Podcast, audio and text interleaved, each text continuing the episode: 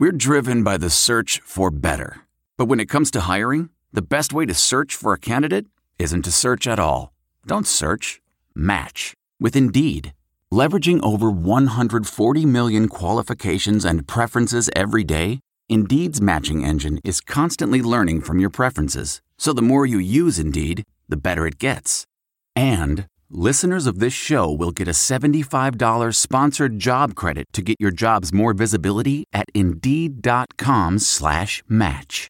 Just go to Indeed.com slash match right now and support our show by saying you heard about Indeed on this podcast. Indeed.com slash match. Terms and conditions apply. Need to hire? You need Indeed. Fill her up. You're listening to the Gas Digital Network. Ladies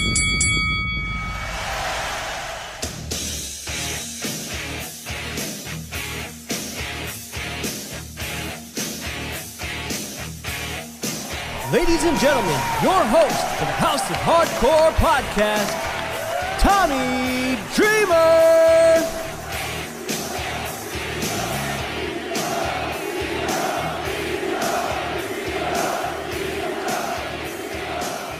Hello, everyone, and welcome to another episode of the House of Hardcore podcast. I'm your host, Tommy Dreamer, and this week, one of my faves, Mean Gia Miller from Impact Wrestling. How are you, my friend? I am wonderful. I'm even better because now I have that recorded that you said that I'm one of your faves. You, of course, you listen, man. You've known this since the first day that we have met, that we just clicked right off the bat. We did. Um, question to ask everybody: What got you hooked into this wonderful world of professional wrestling? oh man, uh, me and my dad watched it pretty much my whole life. My poor, poor father. He's a football coach with three daughters, so I became the boy. I was the one in the deer stand. I was going to football practice, and I was watching wrestling. Uh, so I watched it with him pretty much my whole life. And then once I got older and started like playing sports and performing and doing all of my own stuff, I started to realize like, hmm, that might be a good thing for me to do. And so I that was just it seemed like the natural progression. Well, you say getting older. Let's uh say how old are you, Gia? I am 24. Okay. Uh, well, yeah, that's kind of. Uh, I still view you as what I've known you now three years, so two to three years. Yeah, I think I think we met. I was probably 20 when we met. Because I hadn't started wrestling yet, and I hadn't even started training when we met. and you were still in college. You were just Mhm. finishing up. We met at an independent show for Ethan Page, Mhm. and you worked my merch table, and that's where we. hit Yes, I did. Well, I had known about you through your boyfriend, Ace Austin, uh, who's doing an extremely well for himself right now in New Japan. Just joined the Bullet Club. That's going to be a whole thing. His ego's going to be through the roof. I don't know how you're going to have to deal with him. Oh, But, I know. I don't know how. I think he's gonna have to check another bag to fit it on the plane. Nice. He'll have to claim his ego at customs. Um, all right. So here's a few things. Number one, I'm from New York. You are from where? Mississippi. Now you said sitting up in a deer stand. hmm So that's where I understand you uh, go very early in the morning Oh yeah, super early. and you sit there with a gun Mhm. and you shoot Bambi. You shoot innocent animals. No, no, no, no, no. Don't shoot Bambi. We shoot Bambi's dad. All right. Well, it is a big thing too because of overpopulation of deer. It is during hunting season. Absolutely, That's kind yeah. of why you have to have it. I I take uh, great pride in the hunter I was raised to be because my dad always taught uh, hunter safety and he taught hunters education. So I and especially being on a deer stand so young, he always preached safety to me and like why we do it. We don't just you know go out and poach. We do this legally and we do it you know according to what those laws are. So like if the game warden is like, hey, we have too many does populating the area right now we're going to go out there to work on that rather than just hunt for sport or for trophies. And we also eat everything that we kill.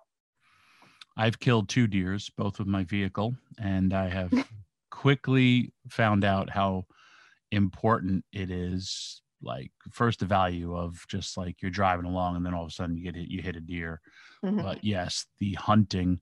I'm also a big fan. One of my guilty pleasures is swamp people. Love the show. oh yeah. Oh yeah. And they talk about if there was no hunting of alligators, they are number one on the food chain. They're also cannibals. If there Yeah. was no hunting of uh, alligators, then they would overpopulate the earth. Oh yeah, yeah. It's it's especially when they're at the top of the food chain like that. It then they have they end up eating all their prey and then they start eating each other and then they start venturing out of the water to find food and they start getting Fido who got let off the leash or the Yeah. cat that's out or something like that. Uh, deer aren't predators, but they do become a hazard on the road when you have too many. That's like I drove out from Ohio to Rhode Island and I saw so many deer on the side of the road. So on the way back, I counted how many dead deer, and it was 120. 120 dead deer on the side of the road. Just, uh, I mean, that's a pretty long way, but still, that's a lot of deer. I counted how many deer from Detroit Airport to Muskegon, which is a three hour drive. It's across the state. And I had 56 in three hours. These are things, by the way, that people do uh, when we spend a lot of time in the car. Like yeah, you got to entertain yourself. count dead animals and dead deer on the Uh-huh. side of the road. Wow, not morbid at all. Have you ever gone gator hunting? Because Mississippi is uh, has some gators too. No, I've never been uh, gator hunting. We mostly just hunt uh, whitetail, uh, but I think it would be very interesting. I've done some like swamp tours. I've like gone on like the airboats and stuff, and I've reached into the water and grabbed a snake when I wasn't supposed to, but I knew it wasn't venomous, so it was fine. I, I watched a lot of Animal Planet as a kid, so it like I did stuff like that, but I've never hunted alligators before. Well, it's just this is just you and me talking, and nobody uh, is here listening to this. I don't like snakes at all. Almost fear. It's my pretty much only last fear that I have. Though I have touched, uh, I've c- tried to conquer all my fears. We have a few snakes in my koi pond, and I hate them. Mm. So I may have to invite you over to become my snake hunter to get rid of. Oh them. yeah, oh yeah. yeah, no- no And problem. They're little snakes, but I don't like any type of snake. I love Um, them. They're Do you cool. know what ex WWE diva, diva champion uh, has gone alligator hunting? No, Michelle McCool. That makes all the sense in the world. Yeah, she's a badass. Yes, she is. They would go out. She would tell me, and out in the swamps in Florida, and like her and her brothers. And uh, anyway, total side, awesome story. One day, hopefully, if you meet her, you get to say, "Dreamer said you're crazy and you've killed the gator too." Um, so did Skinner, Steve Keirn. All right. So, how I know you did theater in school, you did um, public speaking in school, all these great life things that prepare you for your life. But I know your first love and passion, you want to be uh, in wrestling. Who was your inspiration, really, if you have one? Oh man. I mean, I always go to Chyna. I, I mean, she was just larger than life. And I just remember watching her and just being enamored. Like, it, truly, just like a, a wonder of the world for sure. And so she inspired me a lot. Uh, but for the longest time, I didn't really feel like I could do it because in my brain, either had to look like Chyna or you had to be a skinny mini. And I just did not feel like I could be either one of those. Uh, and I started getting into independent wrestling and things outside of the WWE once I got to be like 14, 15. I really started to discover like independent wrestling and everything like that. And one of the first people that I discovered was actually Jessicka Havok. And she was just so unique. I could see like a lot of inspiration that she had from other people that I liked. And so I saw a lot of that. But I, I mostly saw that she was just authentically herself. And that just like, it was like a light bulb in my head when I watched her that you could just authentically be yourself and it can work for you. So she was a huge inspiration of mine, and I have a I have a thing for larger than life women. Clearly, Nice. Um, you know, it's funny you said around 14 years old, 15. A lot of people, not just women, don't realize that. Mhm. And it's a it's an important life lesson that, you know, because a lot of people aren't comfortable in their own skin. But if you see people like that to inspire, and that that's very profound at a young age that you saw that. Um, kudos to you well, thank you. trust me i i didn't have it until i was probably 26 27 where Wow. you know m- my business was especially you know training in the 80s wrestling in the early 90s beyond a cosmetic business but i always felt i had to be bigger i never missed working out and then when i found myself you know listen i never have had abs but I started getting love handles. It's kind of Mhm. just my body type. I mean, I've been super thin, still had love handles. And it was Paul Heyman who said, listen, stop, because I kept pulling my shirt down and pulling my pants up. And he was just like, either let it go or do something about it. Yeah. And I was just like, I can't do anything about it. I could diet. I don't want to get liposuction or anything because I also feel they'd come back and I did like I was like in a specific spot. I was upside down on our first ever national TV taping, and my shirt came all up uh, upside down, and I was like, "Oh my Mhm. god!" In my head, freaking out. My love handles are showing. My love handles are showing. Tajiri hits me with the move, the kick to the head. And like not one person like, oh my God, Tommy Dreamer's love handles. Like, oh, for Tajiri. And I was like, wow, he was right. Yeah. Yeah. And, and for me, it was my mom. Like I remember being probably 14, 15 and wearing a crop top for the first time, literally like this much skin showing between the top of my pants and the and the bottom of my shirt. And I was like standing just like this with my hands over my stomach. And we were out at the beach because that's what my mama would refer to as a beach outfit. And she was like, now listen, if you're going to wear that, you've got to own it. You can't, I, you can't just be standing there covering yourself up. You're going to wear it and you're going to wear it proud and confidently if you're going to wear it, or you're going to put something else on that you feel more comfortable in. And I was like, no, okay, yeah, I think this outfit's cute. I like it. I like what I look like. I just have to own it. And it's so funny you mentioned love handles because my mama wanted my dad to be a wrestler for the longest time. And that was the reason he wouldn't. He was like, I've got love handles. I can't do it. I'm I'm too I like I'm too fluffy. I can't do it. And he he didn't want to wear a singlet and he didn't want to wear a t-shirt. So he was like, no, no, I won't do it. But mama's been driving it into our heads, I guess, for that long. Well, that's that's cool that Mama Miller was uh big time on that. And of course your Mhm. dad could do it. And he could also have gotten the kayfabe belly buster that some wrestlers have had sewn into their gear. Not going to expose a few of those people out there, but uh that never worked for me. Um but that's uh that is cool that you know you also had that support at home. Valuable life lessons. Uh I I as you get older, maybe you're an older soul, but as you get older, you you realize a lot of things that you were taught uh, in your life, and it really has applies not only just in wrestling, but just life lessons. Wrestling just magnifies it by two thousand. So Mhm. um, now, how do you go about starting this path into the business, like going to wrestling school, all that stuff? Well, I for the longest time thought that I was just going to be an actress. And my parents were really supportive of that. I wanted to go to school for psychiatry. And they were like, listen, we think that you're a talented actress. We think you need to go to be a performer. And I was like, all right, okay, I'll do that. And so I went to college and was majoring in theater. And I have always been confident in my own ability and I knew what I was capable of. But I auditioned for like 16 productions and didn't get a single call back. And I was like, well, I know it's not me. So something's wrong here. Something's up. And I went to a director and she was like, well, here's the thing. I love listening to you. When you talk, I want to pay attention. You have a very unique presence. But sometimes theater isn't the best place for that.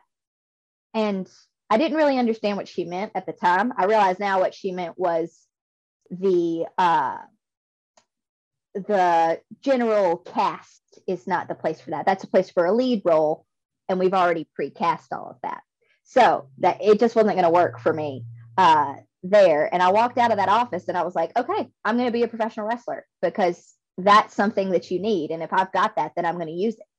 And I had no clue how to get started. I had no idea where to go, what to do. Do you go to MMA school? Do you have to like is there an actual professional wrestling school? I had no clue.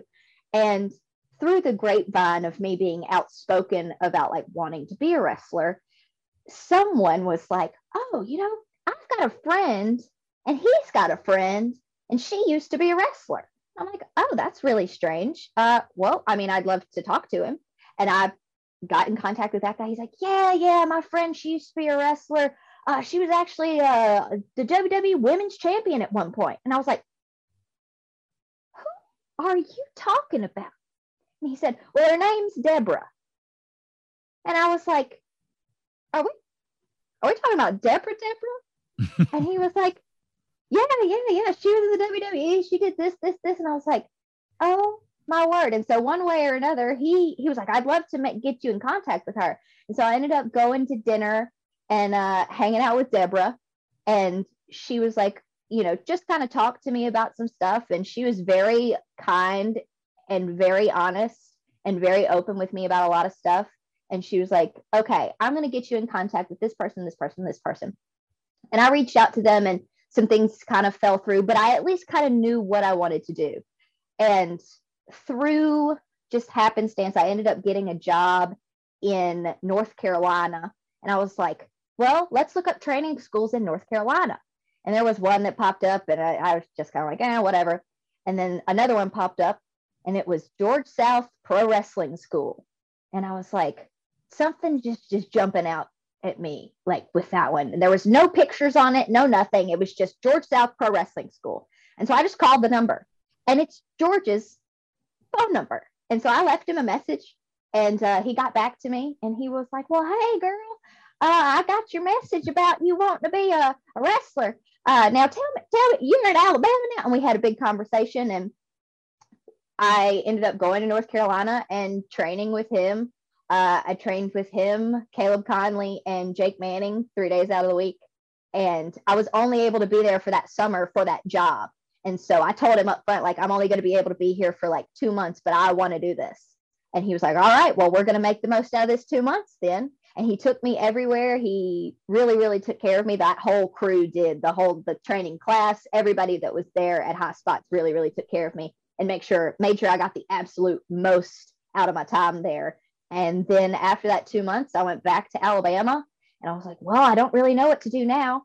And George was like, don't worry, I'm going to take care of you. And so he got me in touch with our good friend, Mike Jackson. Yes. First of all, I didn't know anything about your George South story, which is awesome.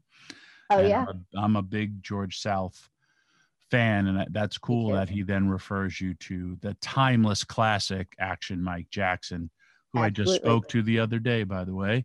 And um, hey there, auto mechanics and super cool do-it-yourself guys who work on their own cars. I want to tell you about RockAuto.com, the online store with every auto part at the best prices. This is your one-stop shop for everything auto parts. RockAuto.com has been in business for 20 years, and they make it easy to find the parts you need at the best possible prices. No more talking to counter guys who need to order your parts, aren't really sure what you're looking for, never have quite what you need. And then after all that hassle, they still charge you storefront markups at rockauto.com. You can easily find everything you need, whether you're a mechanic, an auto shop, or working on your own car. Everyone has access to the same incredible pricing at rockauto.com. So if you're a car guy, right now go to rockauto.com and check out all the parts available for your car. You're going to have so much fun looking at car parts. So once more, go to rockauto.com. No promo code needed as their pricing is already that good. When you order, please make sure to tell rockauto.com that you heard about them on the House of Hardcore podcast. rockauto.com. Now let's get back into it. So now you're training with Mike and how old is Mike when he start he starts training you? He was 70 when he started training me. And I say training, but what actually happened was because he told me, Oh, you're going to train with Mike. Uh, and I talked to Mike on the phone, and you know, he's well, yeah, all right. Now meet, meet me uh, at the at the American Legion this Saturday in uh, in Boaz, Alabama. I'll see you there. All right, okay. Bring you bring you some gimmicks to sell so you can make you some gas money. And I was like, Oh, okay, okay. What's a I was gimmick? Like, yep. I was, and and I I was at least familiar, so I was like, why am I selling gimmicks if I'm just going to train? And I assume help set up the ring and stuff like that. So I get there like three or four hours early, and uh, I walk in and I shake hands with him, and we start talking, and then another girl walks in. He's like, "Oh, I, now this the girl you're going to be wrestling tonight," and I was like, "I'm sorry, what? Wrestling tonight? I thought I was here to train." Thank the Lord, I had something that at least resembled some gear because I had always been told to take your gear with you everywhere. So I always had it on deck just in case. And uh, he was like, Yeah, this is the girl you're going to be wrestling tonight. We're going to do a mixed tag. So my first match, Mike Jackson is my tag partner, and he was my tag partner for the whole time pretty much while I was down in Alabama. I only had probably one or two singles matches. Everything else was with uh, was with Mike, and it was it was an experience. Uh, I, you know, it's very, very cool from Debra to George South to Mike Jackson. That's how the connection of wrestling is. It's really cool. And Debra, that's that's really awesome that she did that, and she was also, like you said, honest. She's a great person. Uh, I love every time I see her, and then just also that you know, not trying to take advantage of somebody, and you know, like it's all glitz and glamour, all that stuff. So it's Yeah. cool. And um, Mike Jackson, man, like you know, what year is this? Because I'm trying to guess his age. Uh, this was 2019. 2019. So now he's about 73, 74. Mm-hmm. I think 72, And- 73, somewhere in that area. I will be tagging with him coming up in uh, July, by the way. All right. I'm taking your spot in somewhere. I will. I will bestow it upon you. Oh, in Birmingham too. All right. Um, well, that's cool that you you have your for and you're when you talk about experience, you're in there with somebody who's got a hell of a lot of experience. So you're Oh yeah. basically doing some as Tracy Smothers, God rest his soul, you're doing some outlaws, you're doing some independent wrestling, and I'm sure you're seeing the the best and the worst of the professional wrestling business, but they're Mhm. all learning experiences. Absolutely. George, on my very first day that I, you know, it was before I even started training in ring with him. He was just like, well, if you're in town, come to this show and just, you know, help out, kind of be around. And it was a outlaw show at uh, a shut down fairgrounds. And uh, he, I got there before him and I was kind of helping pick up some trash and stuff like that, just kind of helping out. And he pulled me aside. And he's like, did they tell you to do that? And I was like, oh no, nobody, nobody told me to, but I, I just figured I'd help since I was here. He's like, okay, well, just so you know, you don't have to do anything that didn't come out of my mouth. You listen to me and you stick with me. You're a smart girl, and it's not going to take you long to figure out who knows what they're talking about and who doesn't. And I'm going to make sure you're taken care of. So I've always counted myself very, very lucky to have been so well taken care of and protected by. I, I not only have one dad in wrestling, I have two, I have three, I have so many people that have taken care of me and really taught me a lot in a very short amount of time. That's great. So, with all these father figures, how the hell do you hook up with Ace Austin, young lady? Right. Funnily You enough, did it with magic. yeah, he just appeared out of nowhere and there he was. Poof, we're dating. Yeah.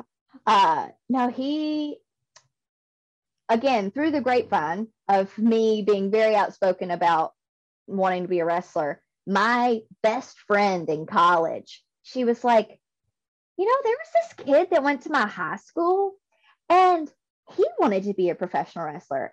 And I think he'd be really good for each other. I was like, okay, well, did he want to be a professional wrestler or is he? There's a difference.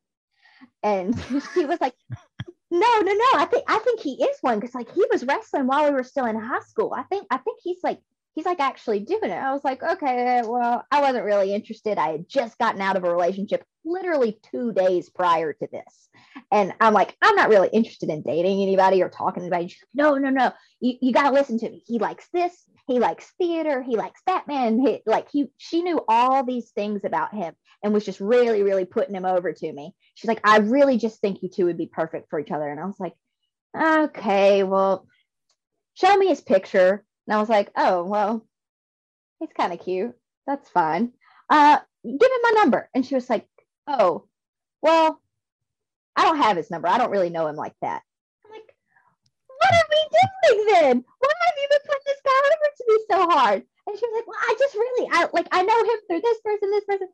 And she's like, well, just add him on Instagram and, and send him a, a message. And I was like, I am not about to do that. No, I am not going to just message him and be like, hey, my friend that you don't know thinks that we should date.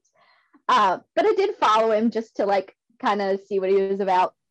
And according to him, he said that when he saw me, he thought that I was a catfish, that I wasn't a real person and I was like a fake profile that somebody had made. And uh, I was also on private and I had like your bio and your Instagram. Uh, mine said uh, the wrestling girl in the theater department because that was kind of my reputation at the time. Uh, and sh- he sent me a message immediately and was like, the wrestling girl in the theater department, question mark. And I'm going to put Ace Austin, I'm going to expose him right now. Because uh, he, I said, oh, uh, LOL, that's me. Yeah. He was like, well, I got to sit down because I was not prepared to meet my soulmate today. And I was like, okay, well, I have to admire the courage at least. Uh, so we talked a little bit and then we ended up meeting in New Orleans during WrestleMania weekend uh, that year in 2018. Uh, and it was pretty much, we met and that was it. That is pretty uh, cool. Very, uh, very modern love story. I was I say guess. modern dating. I don't answer anybody who slides into my DMs on Instagram because they're all weird. Um, But hey, at least it worked out for one person. yeah, it worked out in this in this case. Um, now correct me if I'm wrong, because I don't know how you get hooked up with Impact. Obviously, uh, Ace is there, but didn't you have like a job or a job offer doing something with like broadcasting or something like that when this is all going on? So when I got hooked up with Impact, I was still in school and I have degrees in theater, telecommunications, film, uh, and journalism. So I was doing kind of some broadcast stuff. I was doing uh, just a little bit of everything uh, that I thought would be beneficial to me in the long run with wrestling and television production and things like that. And I was going to the Impact show in Atlanta right before COVID. And I was just going to go, like, just buy a ticket, be in the crowd. I just wanted to see it because I had been dating Ace for two years at that point, but I didn't want to be just the girlfriend in the locker room. That just wasn't really, I didn't want to have that type of reputation. And I didn't want to be in the way either. And I mentioned it to Mike, actually. And he said, Oh, well, I'm going and I'm wrestling on the show. So how about you go with me? You're not going there as his girlfriend. You're going there with me. And maybe if an opportunity, you know, happens, then you're there. And I said, okay, yeah, I, I think that sounds good. I'm comfortable doing that. I'm I, I'll go anywhere Mike tells me to go because I always trust him. He's always taking care of me. And we went and we got there super early. And it just so happened that that they were looking for an interviewer and Madison Rayne was actually the one to ask me about it. She was like, Have you ever done anything like that before? I said, Well, as a matter of fact, I am in journalism in, in college. I've done a little bit of it. I've not done it for professional wrestling, but I have had this many matches at this point. I've been an announcer on an outlaw show before. So I feel like I could probably do it. I feel like I'm I'm pretty professional and well trained. I could I could probably pull it off. And they were gonna try me out that day and then you know at now i know how it all goes you know sometimes those things just don't happen that day especially when we're behind or whatever. And then it fell through but at least I, I got my foot in the door. I was like that's the best that day could have gone. I made a good impression. Someone considered me. I heard my name being thrown around. And so that's all i could ask for that day. And then when covid happened when the shutdown happened i happened to be uh, with Ace and Sammy and Jessica just for a couple of days. And when they shut everything down, they shut down my campus. They wouldn't let us come back. And my mom was like really freaked out and was like, I don't want you on the road, stay in Ohio. And when they started talking about doing the closed set tapings, I somebody messaged Jess or Sammy and said, Is, is that girl with y'all? Is Ace's girlfriend still with y'all? And they said, Yeah. And they were like, Well, bring her with you and that was it. I, so I didn't even have a tryout. Really, my my tryout was filming that first six weeks of TV, Wow. and it was it. You know, go straight into the deep end. and uh, something you have quickly excelled in. Uh, you're most people don't realize. I mean, you are a big part of the show because you're forwarding storylines. You know, with your interviews. I have personally pitched several uh, ideas for you to wrestle, and uh, that has not happened yet. I don't know why. It kind of gets me angered, but hey, um, I'm not the boss. If I was the boss, yeah, be wrestling and interviewing. But um, and a lot of people don't see it because it's BTI or it's the YouTube shows. But you're really, really uh, excellent in your role, carrying uh, as I would say you're the lead host. Um, Josh does. Josh is insanely great at Oh. Absolutely. And, uh, I can't believe some of the things that he time wise that he hits and things that he remembers. He Absolutely. is amazing at that job. yeah, Josh does not get enough credit for just how good he is. He's really been a mentor of mine since we started doing BTI. And like he was that first six weeks, he was right there behind the camera, kind of coaching me through everything. And they just kept it simple for me, kept it easy, but they kept giving me more and more and more. And then it was, oh, host this, host BTI. Like, here's what we're kind of trusting you with and Josh has been there every step of the way to like help me out and make sure that I'm the best that I can be. After after a couple episodes of BTI, he's like, "Hey, I I paid attention and noticed that you say this a lot as a crutch. So let's try and not say that so much." He's been there to coach me every step of the way and I think I've shown that much improvement because I've had really good guidance. Yeah. Uh, again, Josh, I- I've seen him hit times where he's got all these things you got to promote in 30 seconds and hits it Mhm. at 30 seconds. And, and there's so much that goes into that that it's not like it's a free forum.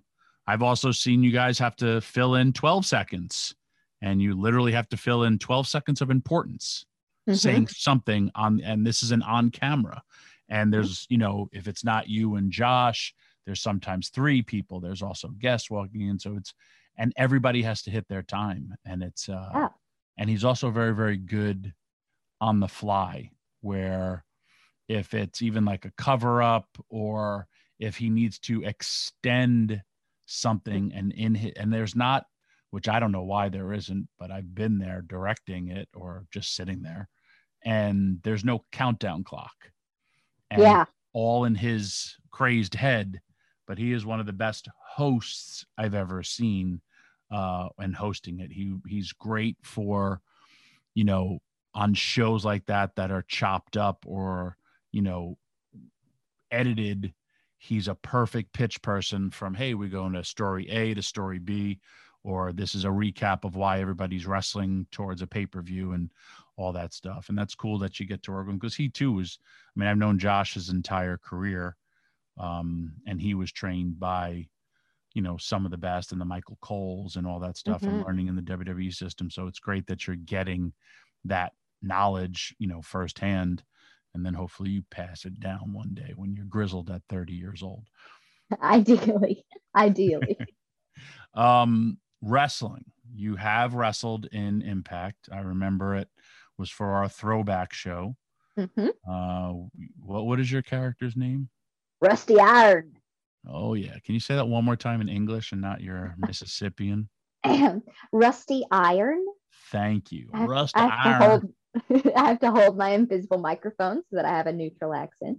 Um, yeah, that was a rough one. Um, and you were a heel. You were a damn good heel. I think the coolest part about when you had your your official match for you know television, when you came in the back, and how many people were so happy for what the great job that you did, and you did do a great job. But it's also so different than your on-air persona that you had, and it was just it was a really feel good moment and it was like a locker room sellout for the back but what did it mean for you doing it Man, I, I honestly I couldn't believe it when it was pitched to me. I thought it was a joke uh, because Jimmy actually was the one that just brought it up to me randomly, and he was like, "So you're wrestling?" And I was like, "I, I, I have wrestled, yes."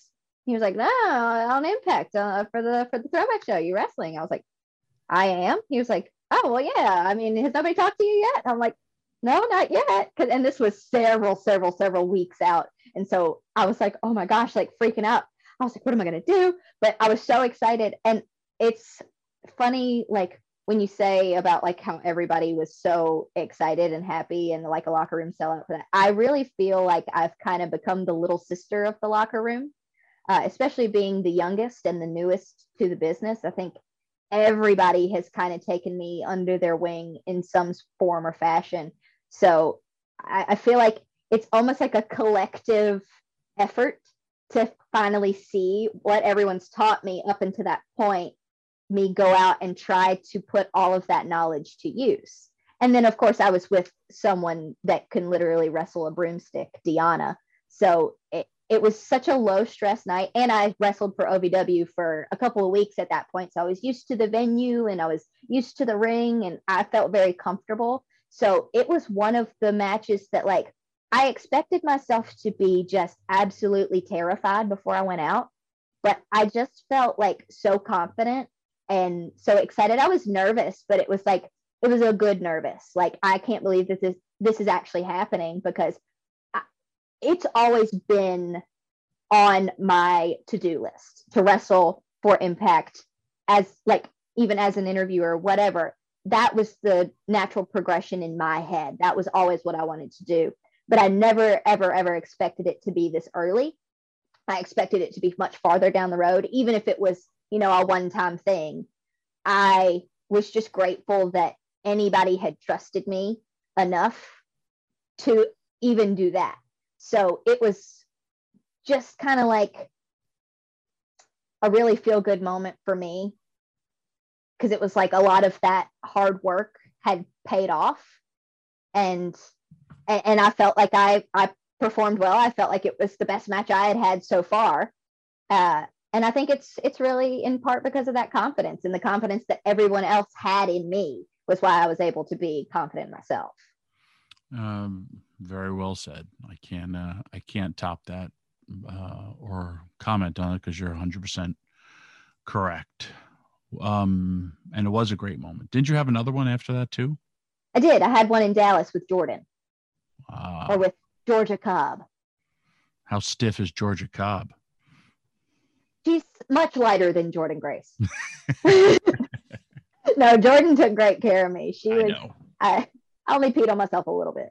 I tell her because she uh, punched me in my stomach really hard once in a battle royal, and like, we were having such a great time, and then she just legit uppercutted me, uh, and I was just like, why would you do that? And I was seriously pushed her away because I had to get my air because she just uh-huh. bam for no reason. Yeah. and then she laughed.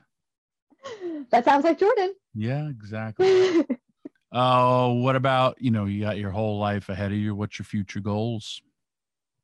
I actually had this conversation with someone recently, and it was, it's always been kind of hard for me to pin down like a goal because I'm so young and like you just never know where the road's going to take you. You never know what you're going to end up doing because I've been doing a lot of managing lately and I never thought that, that was something that I'd be interested in, but I've really, really enjoyed it.